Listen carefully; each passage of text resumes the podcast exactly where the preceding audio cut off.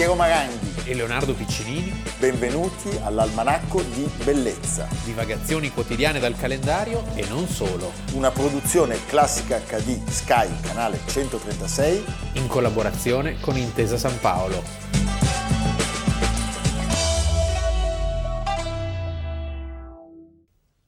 Ai Costantin, di quanto mal fu madre, non la tua conversione, ma quella dote che da te prese il primo ricco padre. E mentr'io li cantava cotai note, o ira o coscienza che il mordesse, forte spingava con ambo le piote. I credo ben ch'al mio duca piacesse, con sì contenta labbia sempre attese, lo suon delle parole vere espresse. Però con ambo le braccia mi prese e poi che tutto su mi sebbe al petto, rimontò per la via onde discese. Almanacco di bellezza, 22 maggio, Leonardo Piccinini. Piero Maranghi. Inferno, canto diciannovesimo. Dante nel girone infernale dei simoniaci mette l'uomo giusto al posto giusto nel momento giusto. Era cattivello Dante. Era cattivello Dante, ma anche Costantino non scherzava. Non scherzava, sì. allora, santo per la Chiesa ortodossa e la madre è santa per la Chiesa cattolica, quindi Ce n'è per tutti. molti santi. È il primo imperatore romano cristiano, ma è anche un guerriero implacabile, e inflessibile come comandante. È cattivo proprio. Sì, è cattivo, è crudele, delle sue fedelissime truppe. Stiamo parlando di Flavio Valerio Aurelio Costantino, che nasce il 27 febbraio del 274, dove a Naisso, siamo in Serbia. Sì, nella Serbia meridionale, soggiorno prediletto, un luogo che ancora oggi conserva dei resti antichi, c'è un museo archeologico, ci sono dei mosaici. Eh, in una Roma in un impero romano completamente cambiato rispetto a quello cambiato. che abbiamo in mente, no? Cioè, siamo nel momento della tetrarchia. Eh, Voluta Diocle- da Diocleziano. Diocleziano. Diocleziano è un signore che ha, entra a Roma per la prima volta a 60 anni. Quindi per dire come l'asse eh, del potere, delle decisioni, della logistica, dell'economia non era più l'antica capitale che aveva dato vita a questo impero. Ma Milano, Treviri, sì. eh? Quindi, la, Mia Ceran. Mia Ceran. Sì. Secondo me la vera imperatrice del mondo sì. è Mia Ceran. Quando ne parliamo di Treviri non pensiamo a Carlo Marx, non pensiamo ad Ambrogio, ma pensiamo solo a Mia Ceran. Sì. Va bene, torniamo nei ranghi. Suo padre, Costanzo Cloro, era uno degli imperatori, erano quattro, due di rango superiore e due di rango inferiore. Esatto e sua madre, la concubina. L'Aug- gli Augusti e i Cesari. Gli Augusti e i Cesari, bravissimo. Noi ne parliamo oggi perché è oggi che si spegne nel 337 a Nicomedia. Nicomedia che oggi è in Turchia, Izmit era la capitale di Diocleziano, eh, tra l'altro era il luogo in cui nel 303 proprio Diocleziano aveva ordinato con un editto di distruggere templi e comunità cristiani. Quindi come si vede nel giro di pochi anni la situazione si sarebbe ribaltata, Capovolta. una decina d'anni. Quattro capitali, Milano, Nicomedia, Nicomedia, Sirmio, che oggi è la Sremska Mitrovica serba, Serba e appunto Treviri. Augusta Treverorum. Treverorum. Andate a visitare Treviri, bellissimo. Bellissimo. Allora, per Roma viene, come dire, un ridimensionamento, è il punto di riferimento ideale, il potere ormai è altrove, come Leonardo ci ha detto. Nel 294, appunto, il papà di Costantino diventa uno degli Augusti. Sì, Costanzo Cloro, sì. E deve spedire, perché è regola, come ostaggio il figlio. Sì, sì. Ricordiamo che è tuttora... Ostaggio nel senso che deve fare il suo apprendistato. Ancora fino al 305 sarebbe stato imperatore Diocleziano, il quale però si ritira, e non a caso anche lì, vedi, non a Roma, si ritira sull'Adriatico a Spalato. A Spalato, Split. A Split, a Spalato, in questo meraviglioso palazzo grandioso su cui è sorto il centro della città Certo. successivo che ha permesso di salvare alcune parti veramente straordinarie di questa architettura. Quando arrivi è sorprendente, Sì. eh, non, non ti aspetti. È una visita indimenticabile. questo. Allora, che cosa fa questo ragazzo? Beh, si fa le ossa perché partecipa con Diocleziano alla campagna d'Egitto e con Galerio, che era il Cesare di Sirmio, contro i persiani. Quindi affronta, diciamo, dei nemici, ma prepara soprattutto la sua ascesa al potere. Eh, lui ormai è un guerriero maturo quando raggiunge suo padre che sta combattendo in Britannia. A Eburacum, l'attuale York, eh, lui poi muore. Il nel- padre muore Sì. in battaglia, viene ucciso e le legioni lo acclamano imperatore. Quindi viene usurpato il successore che era Designato. quello che il padre aveva scelto. Esattamente. A quel punto cosa succede? A Roma i pretoriani non stanno a guardare, erano stati istituiti dal grande Augusto nel 27 a.C. Cosa eh, succede? Eleggono il grande primo nemico di Costantino, lo sappiamo. Massenzio. Ponte Milvio e prima la battaglia di Verona. Certo, ovviamente si crea uno scontro tra i due che diventa inevitabile. Costantino scende a sud con un'armata di 100.000 barbari Pensa a questi quando Sì. arrivavano. e facendosi strada era un esercito molto efficace. D'altra parte lo stesso Massenzio aveva a disposizione un esercito multinazionale, c'erano i pesanti cavalieri numidi che però erano troppo pesanti, cioè erano delle sorte di carri armati, i cavalieri numidi, De- de- de- però davanti a loro avevano la cavalleria gallica che era qualcosa di inarrestabile.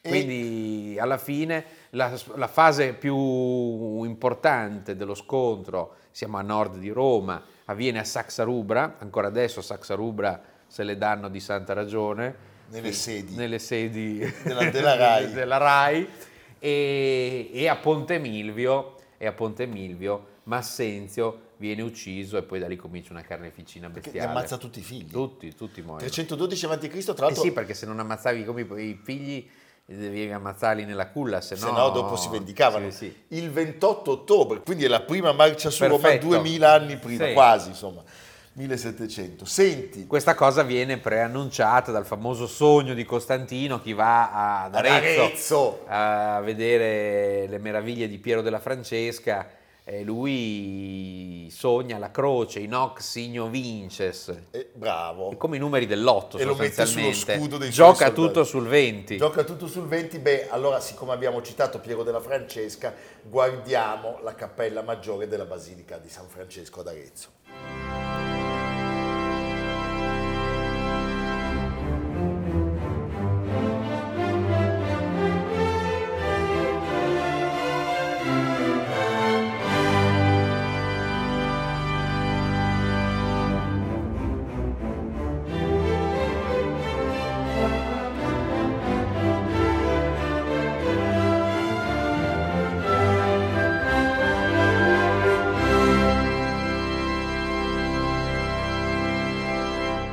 L'anno dopo, 313, ci sono due imperatori, Costantino a occidente e Licinio Sì. a oriente, che per un po' vanno d'accordo. Allora, loro emanano l'editto di tolleranza, L'editto però... di Milano. L'editto di Milano, però i due non si tollerano No, tra di loro. Tra di loro no. È un po' come Renzi e Calenda, Sì. si, si parva lì, Ecco, diciamo, diciamo, che ecco. però, voglio Sì, dire, eh, vabbè, abbassiamo, abbassiamo molto il livello. attimo, eh. E Siamo sempre a Roma, però. siamo sempre a Roma.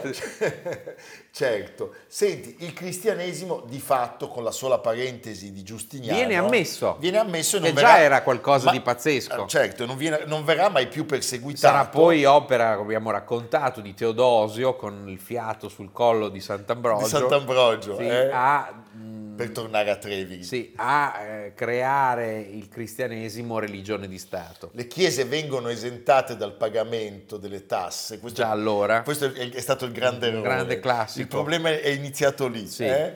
E però vengono anche ricostruite, costruite, arricchite e possono, altro elemento, guarda che non, non è pizza e fichi, possono ricevere l'eredità. Quindi il clero incomincia a chiudere gli occhi a vedove e vedovi. Certo, e poi soprattutto si crea la grande bufala che verrà smontata da Lorenzo Valla nel, nel, Rinascimento della donazione di Costantino, cioè Costantino viene battezzato da Papa Silvestro, il quale gli avrebbe consegnato anche una, un documento con cui lo nominava unico sovrano d'Occidente. E da, qui, da quello no, tutti Secondo i sovrani... me non era Papa Silvestro ma era il gatto. Sì. Era il gatto Silvestro. allora, lui non si occupa solo di religioni, deve affrontare un tema che ahimè affligge sempre i, i monarchi. sempre vedi che alla fine... L'inflazione, cioè la stabilità dell'impero di Occidente è minata da una situazione economico-finanziaria precarissima. Quindi cosa ha fatto? Ha alzato i tassi di interesse? No, crea un nuovo sistema monetario. Ah, ecco. Beh, insomma, furbetto, cioè l'introduzione del solidus aureo, 4,48 grammi oro, equivalenti a 24 silique d'argento. Certo. E di Però fatto, diciamo che questo fa andare fuori la, la, moneta che c'era prima. Che era il rame. Il denarius. Quello con cui noi paghiamo le cambiali. Le cambiali, i collaboratori. Sì. Noi diamo del rame qua. Allora, tutto questo genera un impoverimento della piccola eh, borghesia e degli strati più bassi del proletariato.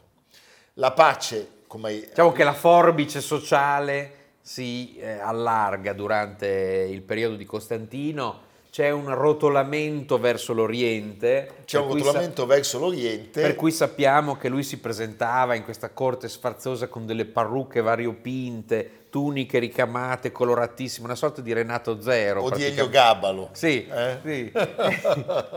Senti, i due avevano anche trovato una soluzione a tutta prima eh, per tenere cheti i loro appetiti, cioè sì. quello di far sposare la, la sorellastra di Costantino, Costanza, appunto a Licinio, l'altro imperatore.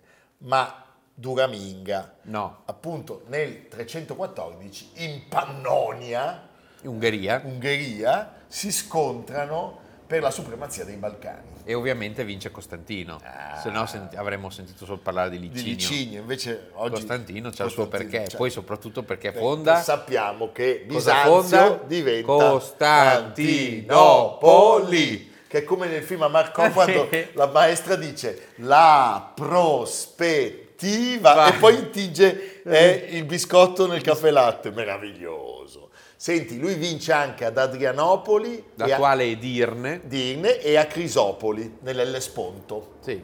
L'Ellesponto è, è vicino alla Val d'Aosta. A Taranto. A, no, ad ah, pensavo... pensavo in Val d'Aosta. 324. All'Esponto è quello che Byron, Lord prima Byron. di Beppe Grillo, attraversa a nuoto. Byron e Grillo, l'almanacco e tutto questo senti, eh, diventa l'unico imperatore. L'unico imperatore. Sì. Eh, Però è come Riccardo III, è ossessionato dai nemici. E comincia a farli fuori tutti. Dopo sì. aver ucciso i figli di Massenzio, fa fuori anche i suoi. Il figlio, Flavio Crispo, lo fa uccidere.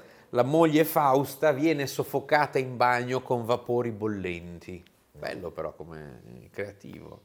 Cosa... Vapori bollenti perché lui accusava i due di avere una relazione. Sì, un genere Ippolito e Fedra. Sì.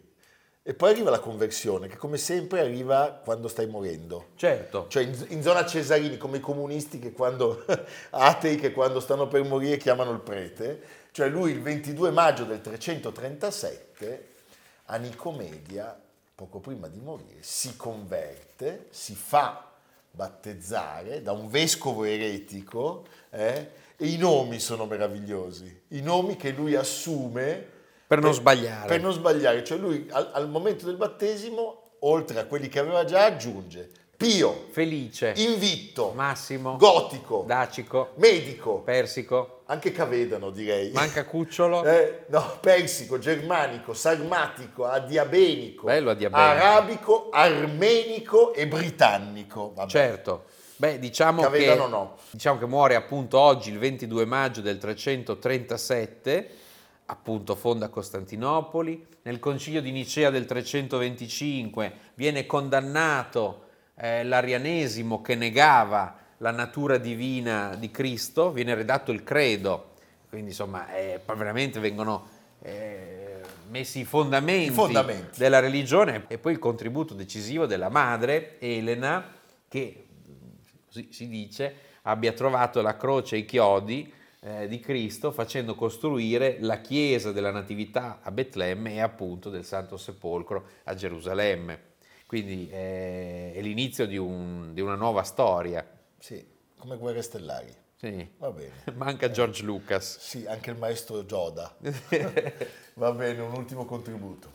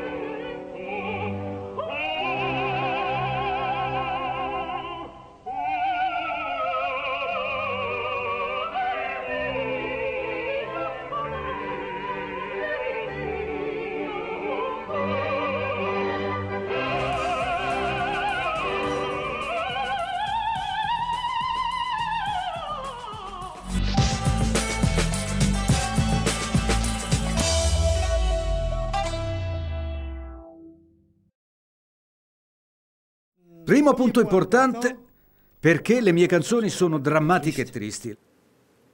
La gente felice non ha storia. Lo sa? Gli infelici hanno una storia. Comunque, non ho mai avuto problemi con le donne, ma non ero un seduttore. Il mio mestiere mi prendeva molto di più. Ma che cos'è la seduzione per lei? Non ne so niente. Come non lo sa? Per un artista la seduzione è tutto. Non sono sicuro. L'intelligenza è bella, il, il potere è seducente, l'umorismo è seducente. L'umorismo, sì, l'umorismo è seducente. Ecco tre maniere di sedurre. Lei le ha tutte e tre. Lei mi dice delle cose che mia moglie... Un'amica carissima, carissima, Milena Gabanelli, per raccontare uno splendido armeno, uno splendido francese, uno splendido cittadino del mondo, un uomo giusto, una voce indimenticabile, una carriera lunghissima, più di 70 anni, 300, tra di voi eh, 300 milioni di dischi. Eh. Je veux te le dire sì, sì. dans la langue de Shakespeare. Come triste Venezia, soltanto un anno dopo. Charles Aznavour. Signori, più di 300 milioni di dischi, 1200 canzoni scritte e cantate in nove lingue diverse. Sì. Beh, una divinità eh, del pop francese. Tra l'altro sarà ricordato in un film che stanno facendo. Per il inter- centenario l'anno prossimo. Interpretato dall'ottimo Tahar Rahim, grande attore francese. E l'anno prossimo è 100 perché lui era nato oggi, il 22 maggio del 1924. E noi che siamo un po' snob ci portiamo avanti. Sì, capisci? Noi facciamo i 99. Sì. Eh, il vero nome di Asnavour è Shannuru Varinag Aznavourian, sì. che è appunto la matrice Yan, che i genitori e la sua famiglia sono originari dell'Armenia, fuggiti da quel primo olocausto della storia del Novecento, che è appunto quello armeno. Senti, ehm, si mangia bene in Armenia. Si mangia bene. E quindi il padre... È una grande cultura. E quindi il padre... Il padre va in Francia... E, e apre un ristorante. Perché apre un ristorante. Sì. Come molti armeni, la Francia, anche perché c'erano personaggi come Anatole France che si sarebbero occupati della causa armena, diventa un luogo dove gli esuli, gli artisti eh, possono, possono ritrovarsi, creare una comunità e lui da giovanissimo inizia a ad esibirsi. Sì, eh, dobbiamo dire che eh, i genitori amavano l'arte e lo educano in questo senso al piacere della musica, del teatro, debutta a soli nove anni E dà già il nome di battaglia, eh? Asnavour. Asnavour, subito, sì. nome d'arte subito. Non se ne separerà più. Lui eh, inizia anche da subito con alcune comparsate cinematografiche. Il lavoro di attore lo farà tutta la vita. Gli esiti più importanti chiaramente sono quelli di Tirate sul pianista con François Truffaut. I registi lo, lo amavano lo molto. Lo amavano molto. Ci sono tanti film che si possono vedere. Lelouch, Chabrol, Penso anche collaborazioni con attori come mostri sacri, come Lino Ventura, in un film non indimenticabile che si chiama Sotto il tallone, 1965. C'è anche un Dieci piccoli indiani in cui sì. lui muore quasi subito, con lo splendido Oliver Reed. E poi nel 76, nel capolavoro di Volker Schlondorf, di cui abbiamo parlato recentemente, Il tamburo di latta tamburo da Gunter Grass. Allora, il suo punto forte rimane evidentemente la musica, la melodia, la canzone e il successo arriva nel 1946 perché una certa signora della canzone e della musica, che si chiama Edith Piaf, lo nota, lo nota e lo porta con sé. Lo porta con sé in, in Francia. una tournée che poi dalla Francia va fino ad arrivare in Canada e quindi insomma è l'inizio di un percorso, di una carriera che è inarrestabile sono dieci anni che vanno di successo in successo. Prima in Francia e poi in tutto il mondo, sì. anche perché questa sua eh, propensione alle lingue gli permette di andare in Italia a cantare in italiano, sì. in Inghilterra in inglese. Francese, italiano, napoletano. Russo sì. anche. Beh, una capacità di cogliere e modellare lo spirito di un paese, di una cultura, di un'epoca, eh, dall'esistenzialismo al romanticismo, dégagé, eh, sempre con la sua nostalgia e col suo graffio. Allora, eh, diventa la star dell'Olimpia. Diventa la star dell'Olimpia. I suoi dischi vanno in hit parade per settimane, per mesi. Sur ma vie 1956, Tutte les salées 1960, Il faut savoir il faut savoir. La mamma. La mamma, et pourtant, et pourtant, for me, for me, for me, formidable. Eh? Poi Venise, che se triste Venise, era ancora la Bohème, beh insomma. Pensa Berlusconi, senza le canzoni di Aznavour non sarebbe certo. stato lo stesso. C'è anche Le Cabotin che in Italia conosciamo col titolo L'Istrione. L'Istrione. Eh? E désormais non possiamo non citarlo insieme a Sci 1974. Senti, eh, le canzoni sue parlano, sono canzoni che parlano molto di amore, e, ehm, e l'amore universale, l'amore quindi universale, va bene, quindi va bene a tutte le latitudini. Lui ha anche un eh, successo e un'attività italiana, soprattutto negli anni 70, registra un album insieme a Ornella Vanoni. A Ornella Vanoni, sì. eh? Sarà ospite due volte negli anni 80 del Festival di Sanremo. Va anche al Festival Bar nel 72 con quel che non si fa più e le due canzoni di Sanremo le ricordiamo, poi passa e momenti sì, momenti no. Dopo l'amore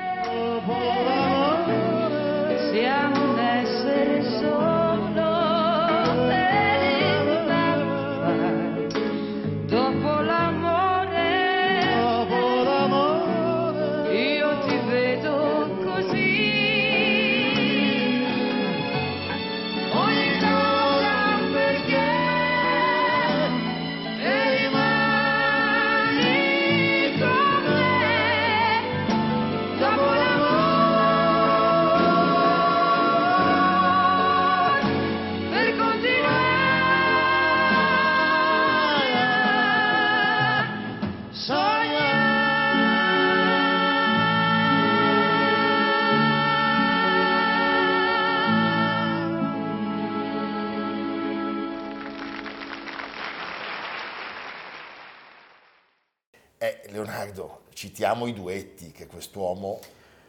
Mia Martini, Milva, con Laura Pausini, con, insomma con tanti interpreti della nostra musica. E quanti hanno cantato e inciso le sì. sue canzoni, da Gino Paoli a Domenico Modugno, Lavanoni, Iva Zanicchi, Gigliola Cinquetti. Sì, sì. Insomma, un successo... Piero, tu canti spesso le canzoni di Asnavour? Eh, qualcuna sì, devo dire, eh. lo ascolto volentieri, mi mette allegria. Eh? Bene. Nonostante la musica lo abbia trasportato in giro per il mondo, lui non ha mai dimenticato la causa armena. Diventando una sorta di portavoce di questo, di questo movimento, di questa aspirazione. Io torno all'intervista iniziale. Eh, perché è nata quell'intervista di Milena Gabanelli? Perché lei quando era inviata di Mixer, un giorno salì su un aereo durante la guerra per il Nagorno-Karabakh tra gli armeni e gli azeri. Sì. E l'aereo era pieno di derrate e il pilota le disse, sa chi paga tutto questo? Non soltanto le derrate alimentari, i beni di prima necessità.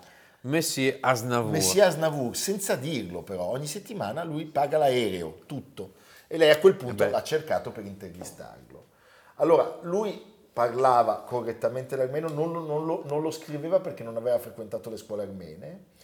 E quando il terremoto del 1988 colpisce la regione, lui scrive Pourtois Arménie, eh, una canzone a scopo umanitario, con eh, la collaborazione di più di 80 artisti, una canzone che poi per settimane è stata in cima alle classifiche. Nel 2004 Chirac gli dà la Légion d'honneur e nel 2008 il presidente armeno Serz gli concede la cittadinanza e lo definisce un eroe, un eroe armeno. Nel 2009 arriva la nomina. Ambasciatore armeno in Svizzera. È scomparso il primo ottobre del 2018 all'età di 94 anni, eh, ovviamente si è esibito in pubblico fino all'ultimo, i funerali si sono svolti come da prammatica all'Hôtel des Invalides a Parigi, Tre presidenti, Sì. eh, tre presidenti. Emmanuel Macron, Sarkozy e Hollande, e la famiglia, amici, insomma, cariche di tutti i generi. E, e c'è stato il corteo funebre che ha attraversato Parigi con migliaia di persone che erano venute a ricordarlo e a salutarlo per l'ultima volta. Uno splendido artista. Allora, se Parigi deve essere la Bohème. Au hasard des jours, je m'en vais faire un tour à mon ancienne adresse. Je ne reconnais plus ni les murs, ni les rues qui ont vu ma jeunesse en haut d'un escalier. Je cherche l'atelier dont plus rien ne subsiste. Dans son nouveau décor, Montmartre semble triste et les lilas sont morts. La bohème, la bohème. On était jeunes, on était fous. La bohème, la bohème, ça ne veut plus rien dire du tout.